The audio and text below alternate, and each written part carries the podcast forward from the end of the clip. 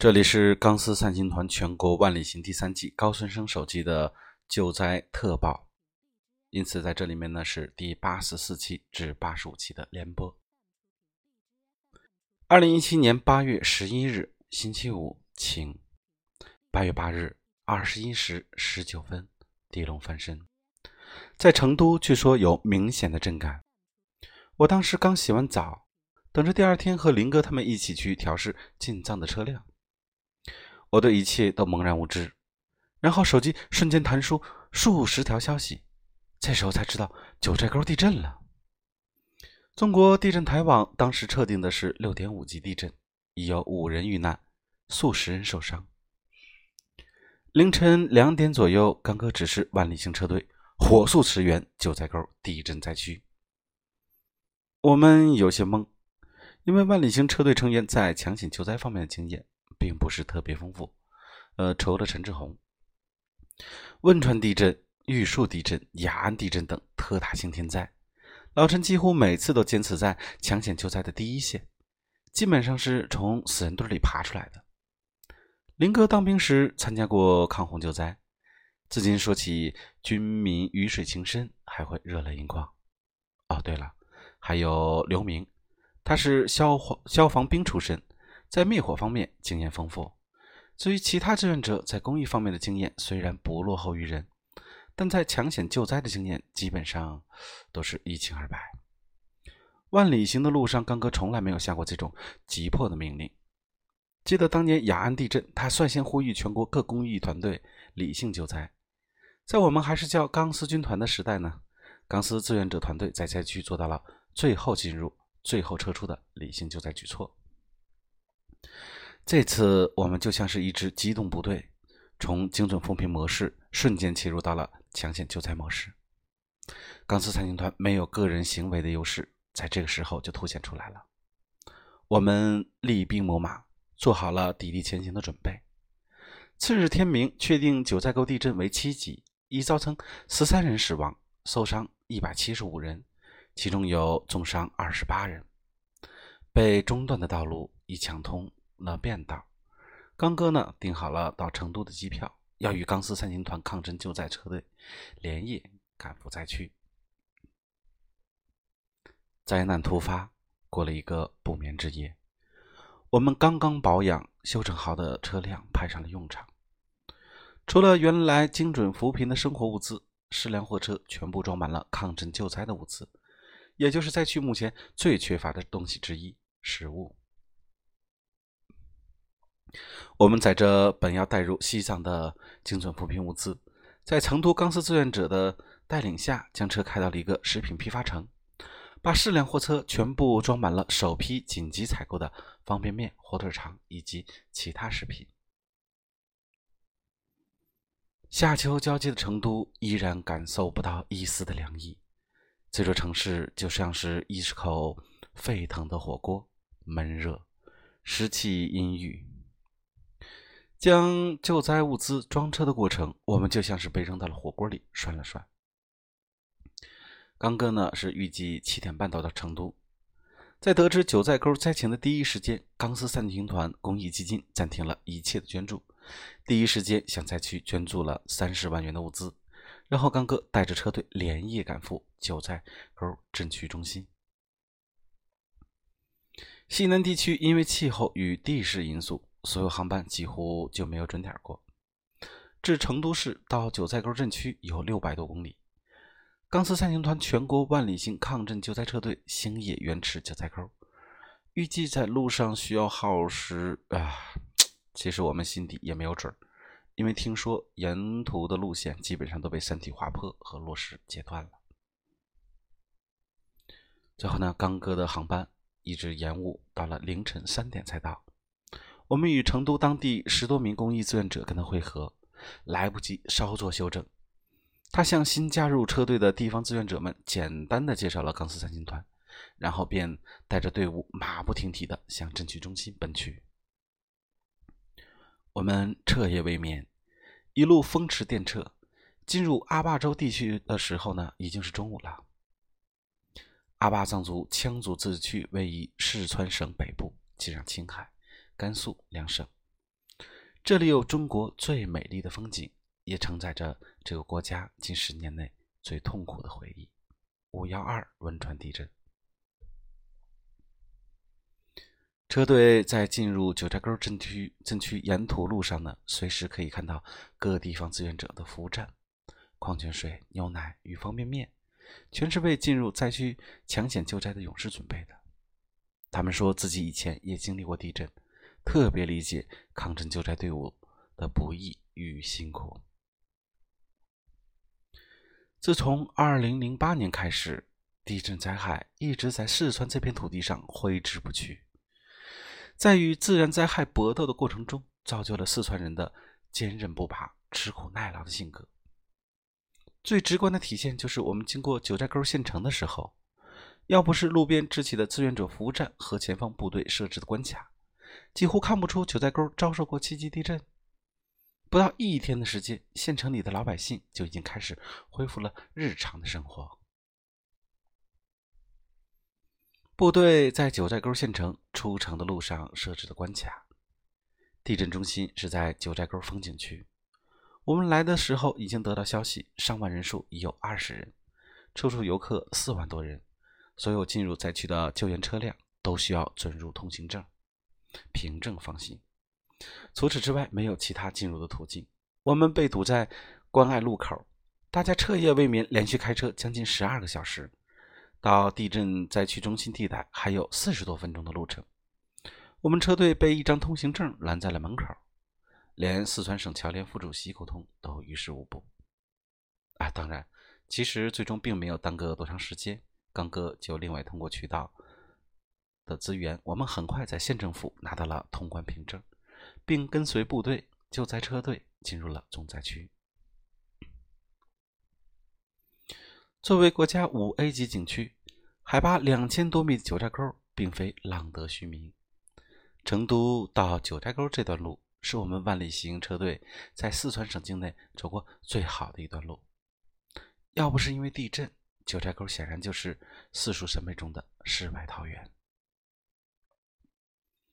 大自然给了这片地方最壮美的风景，也伴随着无法预测的危机。路边的山路被人类征服的过程当中，并没有屈服。犬牙交错的山体无声地告诉着所有的闯入者：“你们最好对这片土地保持着最基本的尊重。”越往地震中心深入，就越能感受到这次地震对于九寨沟的破坏有多严重。路边随处可见滚石砸在轿车上。如果设身处地的想一想，世间所谓的灭顶之灾，大抵就是这样了。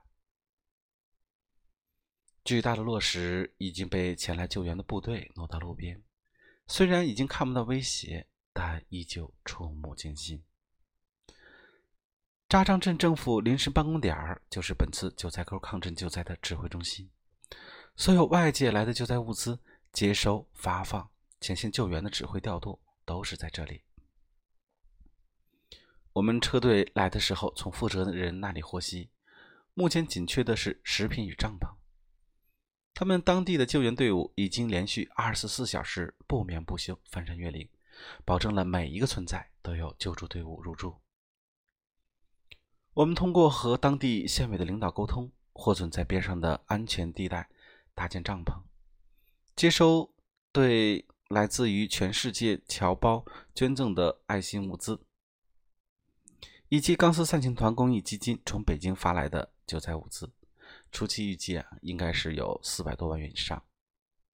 确定好入住地方，刚哥带着车队深入了地震的最中心，我们真正经历了命悬一线的生死历程。前方有武警设置截流，因为刚刚发生了山体滑坡，截断了前路。待到前面清理完毕，刚哥开车前去探路的时候。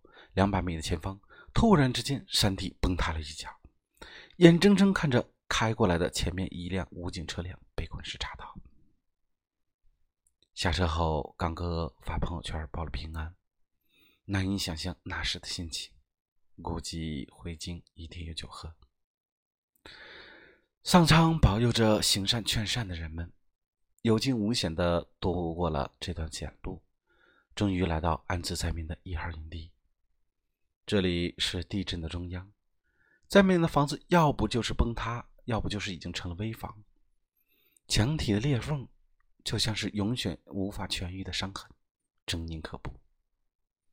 一号营地是在危房边上一块临时推出来的泥土地，收入眼底的是民政救灾帐篷、水以及受难的灾民。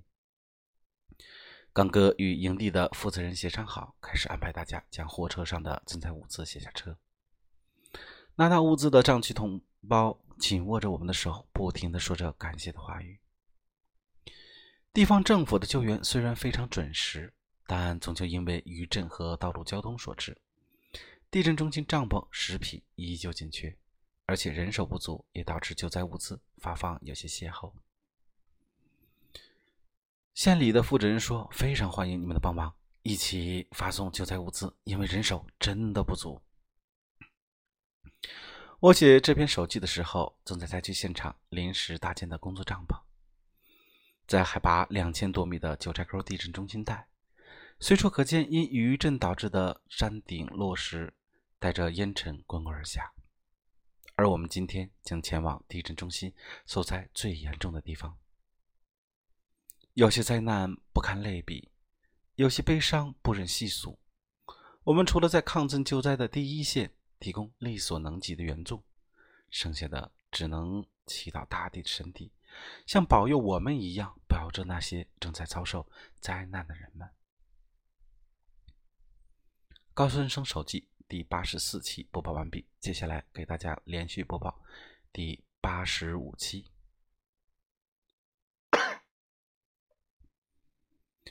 二零一七年八月十一日星期五，阴。按照惯例，这篇手记应该写昨天发生的事情，所以日期呢，应该是十一日。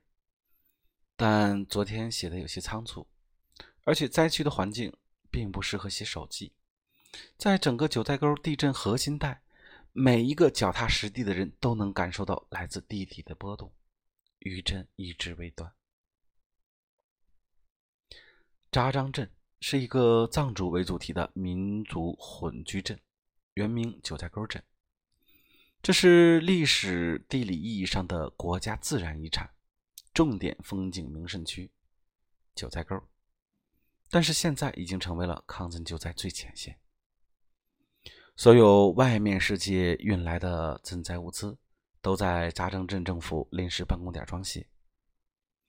再往大山里面深入，在上次在村外。有严重的山地滑坡，路上有部队设置了进行关卡。天灾无情，许出不许进。有个蓝天救援队的队员在进去的路上被三顶滚石扎伤。等我们开车去山上重灾区的寨子调查灾情时，被关卡的武警官兵善意的劝回了，因为进去的路已经堵死了，解放军战士正在紧急抢修通道。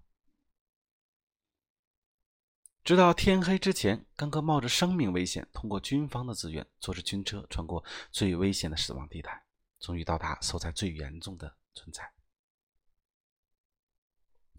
大部分房子已经倒塌，每倒的房子都裂开了触目惊心的缝隙，摇摇欲坠，随时都有崩塌的危险。刚哥的声音因疲惫而沙哑，他在灾区的马路上压根就没有睡好。海拔两千多米的高原，每一步都有未知的威胁，但他毅然决然地留在第一线，指挥现场五十多号志愿者协助地方政府进行救援。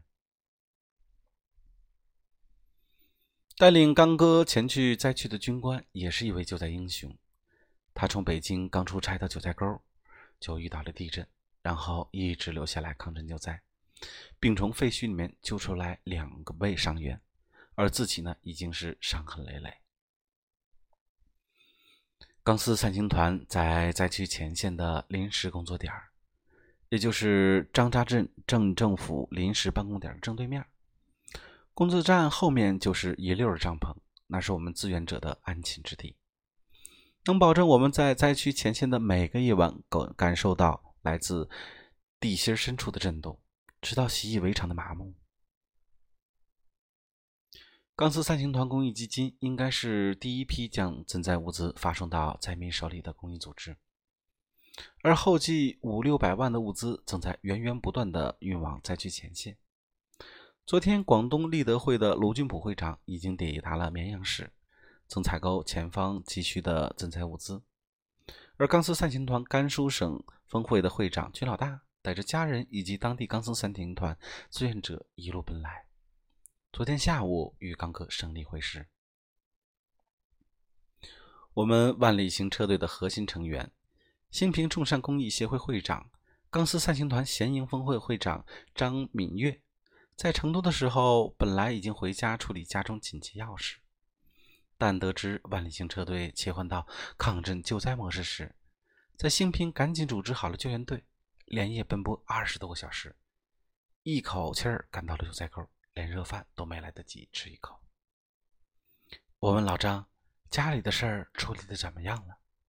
他笑笑说：“哎，其实也没啥事儿。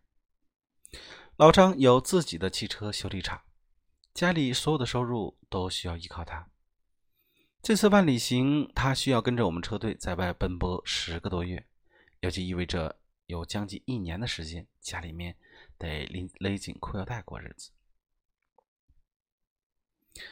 海拔两千多米的张扎镇坐落在一条纵深四十余里的山沟谷地，九个藏族村寨全部被这次地震波及了，我们的帐篷就搭在白水江边上。这是嘉陵江的源头之一，地处岷山余脉，往日山清水秀的九寨天堂，因为这次地震而变得满目疮痍。这个时候，社会主义制度的优越性就体现出来了。截止到现在，统计的伤亡人数，大部分都是山顶滚落的巨石以及山体魂魄导致。所有灾民都已安置妥当，伤伤员以及游客全部被接走了。留下来的都是救援抢险的队伍。如果在战争纷飞的峥嵘岁月，舍生忘死是军人价值的最好体现，那么在和平年月，默默奉献的解放军战士就是真正的英雄。我问恒心，参加这次赈灾有什么感受？这个尚未满十九岁的少年。其实已经是一名航母出身的特种老兵。恒心弱冠之年就曾在部队参加过抗洪救灾，高强度的抢险救灾导致膝盖交叉韧带断裂受伤。这个在特种部队滚爬、摸爬滚打出身的年轻人，一直在不为人知、不为理解的孤寂中，燃烧着烈火般的热情。这次万里行车队的西南高原之行。恒心用行动践行着钢丝三星团一往无前的奋进精神，更是一味的在一次次的精准扶贫过程中，用汗水写着、书写着对钢丝三星团、对祖国的无限忠诚。看到就在前线武警战士疲惫的身影，前特种兵战士钢丝恒心肃然起敬的说道：“军人一生只是一次。”那是为了自己的国家。我是钢丝，我骄傲，用我的心亲吻我的灵魂，一起加油！钢丝三星团全国万里行第三季高三生手记第八十四至八十五期两期连播救灾专辑，今天播报完毕。明天当有新的。就在手机出来的时候，我依然会提前进行播报。那么，感谢大家的收听，让我们祝福一线的救援勇士们，祝他们平安，也祝愿我们美丽的四川、美丽九寨沟早日恢复美丽，祝福他们。